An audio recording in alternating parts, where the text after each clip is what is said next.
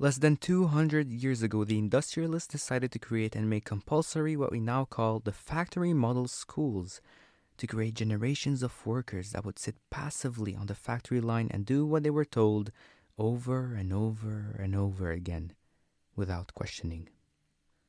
Are the good intentions worth defending anymore? I don't think so. No.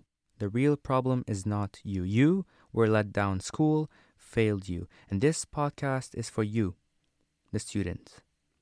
It is also for teachers, politicians, parents, entrepreneurs, those who care enough to see that we're on the verge of a revolution, not a revolt. And it matters for many reasons. Imagine being sent to an institution with big gray walls where you will spend the rest of your day being pushed along a conveyor belt, processed from station to station, sitting passively in rows, isolated, being talked at endlessly and told what to do repeatedly, memorizing and regurgitating facts, being reprocessed if you don't meet the quota, and then, of course, the bell.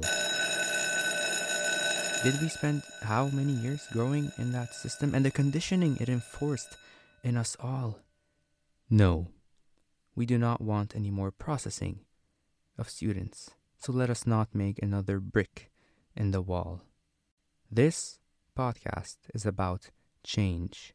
It's about changing school and going from students to seekers.